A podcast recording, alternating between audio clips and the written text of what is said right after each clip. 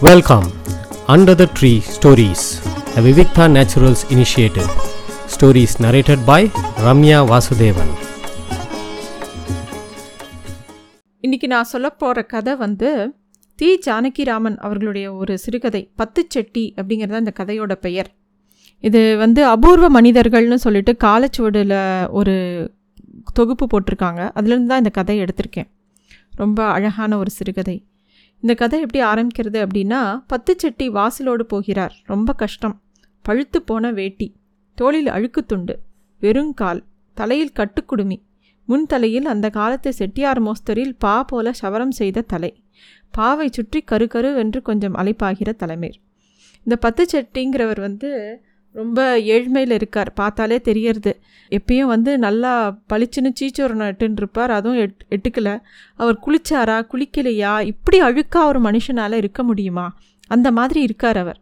அந்த தெருவில் வாசலோட நடந்து குறுக்கு நெடுக்க நடந்து போயின்னு இருக்கார் அப்போ வந்து திண்ணையில் படிக்கிற ஒரு பையனை பார்த்து மெதுவாக சிரிக்கிறார். சிரிச்சிட்டு இப்போ என்ன கிளாஸு அப்படின்னு கேட்குறார் ஆறாவது அப்படிங்கிறான். நல்லா படி அப்படின்னு சொல்லிட்டு உபதேசம் மாதிரி சொல்லிவிட்டு அவர் பாட்டுக்கு போகிறார் வார வாரம் அந்த பையனை பார்த்து இதே கேள்வி தான் கேட்பார். இப்போ என்ன கிளாஸுன்னு அவனும் வார வாரம் ஆறாவதும்மா அவரும் நல்லா படிக்கணும். என்ன? அப்படின்னு சொல்லிட்டு போவார்.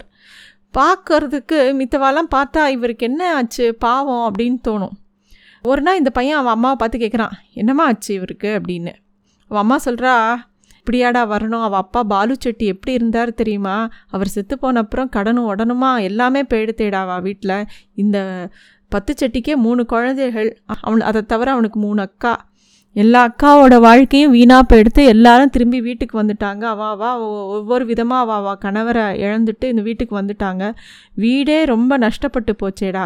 இவனுக்கே மூணு குழந்தை இருக்குது பத்து செட்டிக்கு என்ன தான் பண்ணுறாளோ எப்படி தான் சாப்பிட்றாளோ இத்தனை பேர் அந்த வீட்டில் அப்படின்னு சொல்லிட்டு இவ அம்மா கவலைப்படுறா. இந்த பத்து செட்டி வந்து பெரிய மளிகை கடை வச்சுருந்தாங்க. அதாவது வீட்டுக்கு யாராவது இவங்க வீட்டுக்கு இந்த பையன் வீட்டுக்கு யாராவது விருந்தினர்கள் வந்தானா யாராவது போகிறச்ச பத்து காசு காலனா அரையண்ணா இதாக கொடுப்பா இல்லையா? அதை எடுத்துட்டு அவன் வேகமாக அந்த பத்து செட்டி கடைக்கு தான் ஓடுவான். போன உடனே இந்த பையனை பார்த்த உடனே இந்த பையனை வால் ஐயர் அப்படின்னு கூப்பிடுவார். ஏன்னா அவரை பொறுத்த வரைக்கும் இந்த பையன் சரியான வால். ஒரு நாள் வந்து ரோட்டில் பெரிய சாக்கடையில் எட்டி பார்த்து கீழே விழுந்துட்டான் அவன் சாக்கடைக்குள்ளே. அந்த அதை வந்து இவர் பார்த்துட்டார். அதனால் இந்த பையன் பேரை வாலு பையனே வச்சுட்டார். அதனால் இவனை வாலு ஐயர் வாலு ஐயர்னு தான் கூப்பிடுவார். இவன் போய் அந்த பைசாவை கொடுத்து அந்த காலனா எதையா கொடுத்து திராட்சை பழம் வேணும் அப்படின்னு கேட்டான்னா உள்ளேருந்து திராட்சை பழம் கொண்டு வர சொல்லுவார். அந்த கடையில் வேலை பண்ணுற பையங்க நல்ல ஒரு பொட்டலத்தில் உதிரி உதிரியாக நல்ல திராட்சையை கொண்டு உலர்ந்த திராட்சையை கொண்டு வந்து காட்டுவாங்க. உடனே அவர் வந்து டே ஏமிராதி முசலி கொடுக்கா. போய் அந்த மஞ்சி பண்டுசா எடுத்துன்னு வா. இவர் ஐயாவாரு அப்படின்பா உடனே அவன் போயிட்டு வேறு பொட்டலம் கொண்டு வந்து கொடுப்பான். இந்த பையன் கொஞ்சம் தூரம் போய் திறந்து பார்த்தா அந்த திராட்சை ரொம்ப பழசாக ஒன்றுக்கு ஒன்று ஒட்டின்னு பிசு பிசுன்னு இருக்கும். அவன் அப்படியே இந்த தெருவில் இருக்கிற பைப்பில் அப்படியே அலம்பிட்டு அதை சாப்பிட்டுட்டு வருவான். அவனுக்கு அப்போ தான் தோணும் மஞ்சினா இதுதான் அர்த்தமா அப்படிங்கிற மாதிரி அந்த பையன் யோசிப்பான். அந்த மாதிரி பத்து செட்டியார் வியாபாரம் பண்ணுவார். இந்த பையன் பள்ளி கூட முடிக்கிற வரைக்குமே எப்போ பார்த்தாலும் நீ என்ன கிளாஸு அப்படின்னு கேட்பார். நேற்று தான் பார்த்துருப்பார். மறுநாளே வந்து என்ன கிளாஸ்ன்னு கேட்பார். இவனுக்கு தோணும் இவர் என்ன ஒவ்வொரு நாளையும் ஒவ்வொருத்தரும் ஒவ்வொரு கிளாஸ் மாறிடுவாரா? இவர் ஏன் இதே விஷயத்தை திருப்பி திருப்பி கேட்டுருக்காருன்னு இவனுக்கு வித்தியாசமாக படும்.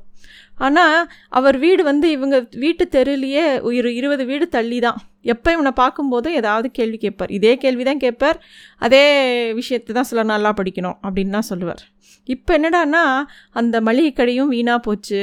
உடம்பு மனசு எல்லாமே அழுக்கேறி போய் அவரை பார்த்தாலே பாவமாக இருக்குது நெத்தியில் கூட ஒன்றும் எட்டுக்கலை. அந்த தெருலையே குறுக்க நடுக்க நடந்து போயின்ட்டுருப்பார். இந்த பையன் இன்டர்மீடியட் படிக்கிறான் பிஏ படிக்கிறான். அப்போல்லாம் விடுமுறைக்கு ஊருக்கு வரும்போதெல்லாம் ஒவ்வொரு தடவை அவன் விசிட் பண்ணும்போதும் ஊரை ஒவ்வொரு விதமான நியூஸ் பத்துச்செட்டியாரை பற்றி அவனுக்கு கிடைக்கும். ஒரு நாள் இவன் பிஏ கடைசி வருஷம் முடி முடிக்கிறப்போ இவன் வீட்டுக்கு வந்திருக்கும்போது பத்து செட்டி அவர்களோட அக்கா வராங்க. வந்து அவங்க அம்மா கிட்ட ரொம்ப வருத்தப்படுறாங்க. அம்மா ஐயர்கிட்ட சொல்லி கொஞ்சம் விபூதி மந்திரிச்சு கொடுக்க சொல்லுங்கம்மா. ரொம்ப மோசமாக போச்சு. இப்போ சரியாக கூட சாப்பிட்றது இல்லாமா அப்படின்னு சொல்கிறாங்க அதாவது பத்து சட்டியை பற்றி அவங்க அக்கா ரொம்ப வருத்தப்பட்டு சொல்கிறாங்க ஏழு எட்டு வருஷமாக பத்து சட்டி என்ன பண்ணுறாருன்னா திண்ணையிலே உட்காந்து கணக்கு எழுதின்னு இருக்காராம். தினப்படி வரவு செலவு பயறு கொள்முதல் அப்புறம் புளி கொள்முதல். அது இதுன்னு சொல்லி அரிசி மண்டியிலேருந்து எவ்வளோ கொள்முதல்? மிளகா வத்தல் முந்நூற்றம்பது ரூபா. ராமன் கோயில் கும்பாபிஷேகத்துக்கு கொடுத்தது மூவாயிரம் ரூபா. இந்த மாதிரிலாம் என்னமோ கணக்கு எழுதிட்டுருக்காரு. இதெல்லாம் நிஜமானா இவரோட கற்பனை கணக்கு இது எல்லாமே. இப்படியா தினமும் கணக்கு எழுதுறாராம். எல்லாம் ஆயிரக்கணக்கில் தான்.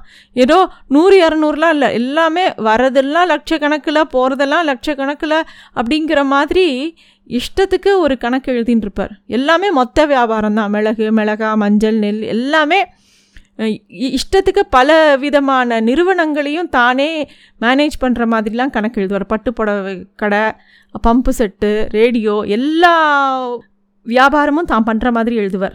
நாள் முடிச்சுட்டு இதே வேலைதாம்மா. சாப்பிட கூப்பிட்டா கூட வருதில்ல இருக்கா பதினஞ்சு நிமிஷம் இந்த கணக்கை முடிச்சுட்டு வரேன்னு சொல்லிட்டு என்னமோ மும்மரமாக கணக்கு எழுதுகிறான் ரொம்ப புத்தி கலங்கி போச்சுக்கா. மெட்ராஸில் ஆஸ்பத்திரியில் கொண்டு போய் சேர்க்கலான்னு எல்லாரும் சொல்கிறாங்க மெட்ராஸ்க்கு போக எங்ககிட்ட எங்கே காசுன்னு அந்த அக்கா வருத்தப்பட்டு கண்ணில் ஜலமாக விடுறா. ஸ்ரீனிவாசா நீ தான் காப்பாற்றணும் ஏதோ சில பேர் தெரிஞ்சவங்கெல்லாம் குணசீலத்துக்கு கூட்டின்னு போன்னு சொல்கிறாங்கக்கா அது கூட எங்கேயோ திருச்சினாப்பள்ளிக்கிட்ட இருக்காமே. அவ்வளோ தூரம் போக என்கிட்ட எங்கே காசு? நான் எப்படி இவங்களை உன்னை கூட்டிகிட்டு போவேன்? அப்படின்னு அவங்க ரொம்ப வருத்தப்படுறா. அது மட்டும் இல்லை ஒரு நாள் அந்த அக்கா வந்து ஒரு நோட்டை கொண்டு வந்து காமிக்கிறா. புரட்டி பார்த்தா இரநூறு பக்கம் நோட்டு முழுக்க எழுதியிருக்கார். மளிகை மண்டி சைக்கிள் ஏஜென்சி சிமெண்ட் ஏஜென்சி ஒரு டஜன் வியாபாரம். எல்லாமே அவர் தான் நிர்வாகம் பண்ணுற மாதிரி கணக்கு அப்படி எழுதியிருக்கார். இவன் அப்பாவுக்கு சிரிப்பு வருது. ஆனால் விபூதி அம்மா வந்துருச்சு கொடுத்துட்டு கையில் ஒரு ஐம்பது ரூபா கொடுத்து குணசீல வரைக்கும் போயிட்டு வாங்கோ அப்படின்னு சொல்கிறார் அது நடந்து ஒரு முப்பது வருஷம் ஆகிப்போச்சு இப்போது ஒரு நாள் இந்த பையன் யார் பார்த்தானோ இதெல்லாம் அவனுக்கு ஒரு கடிதம் வருது. அதோட ஒரு ஐநூறு ரூபாய்க்கு ஒரு செக்கும் வருது. பத்து செட்டி என்ற பத்மநாப செட்டியார் அப்படின்னு கையெழுத்து போட்டிருக்கு. பத்மநாப செட்டியார் ஹை ஸ்கூலாம் இதில் ஆண்டு விழாவாம்.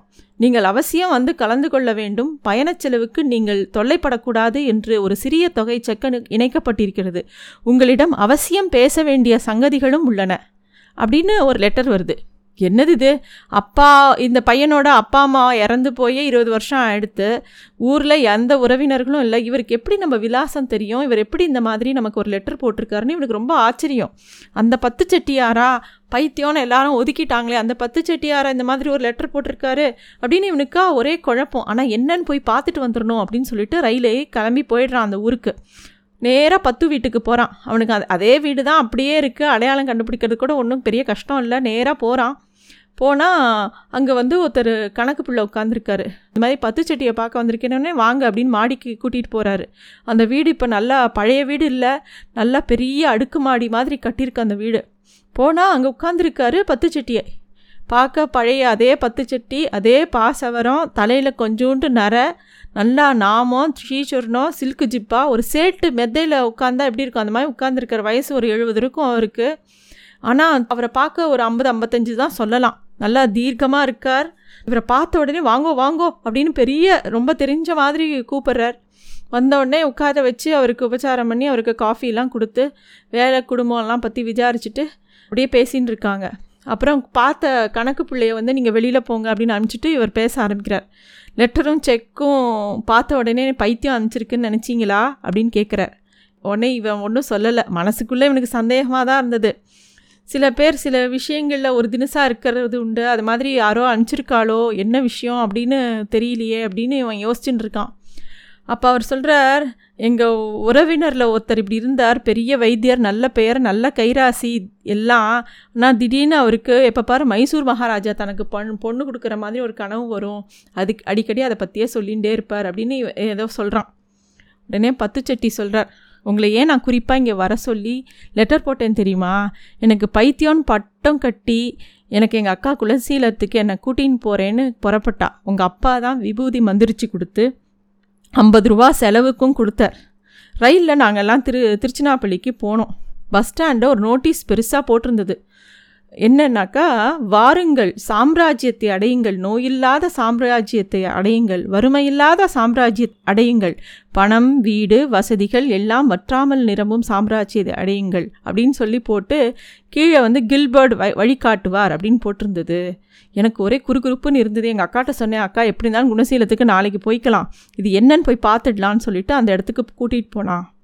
அங்கே போனால் ஒரு வெள்ளைக்காரன் இங்கிலீஷில் கை மேலே வச்சு ஏதோ பிரார்த்தனை பண்ணிகிட்டே இருந்தான். பெரிய கூடாரம் எல்லாரும் அவனை பார்த்துருந்தாங்க நான் அவன்கிட்ட போனேன். உன் பேர் என்ன? அப்படின்னு அவன் கேட்டான். பத்து செட்டி அப்படின்னு. அப்படின்னா அப்படின்னவுடனே பத்துனா டென் அப்படின்னவுடனே ஓ அப்படியா? அப்படின்னு கேட்டு சரி உன் பேர்லேயே ரகசியம் இருக்கே நீ அதை பண்ணுறியா அப்படின்னு கேட்குறான் எனக்கு என்னன்னு புரியல. என்ன அப்படின்னு உன்கிட்ட தான் பத்தனா பத்தில் ஒன்று சாமிக்கு இல்லை ஏழைக்கு நீ இது வரைக்கும் கொடுத்துருக்கியா? அப்படின்னு என்னை கேட்டான். இல்லை நோயாளிகளுக்காவது கொடுத்துருக்கியா? ஒரு பத்து ரூபானா?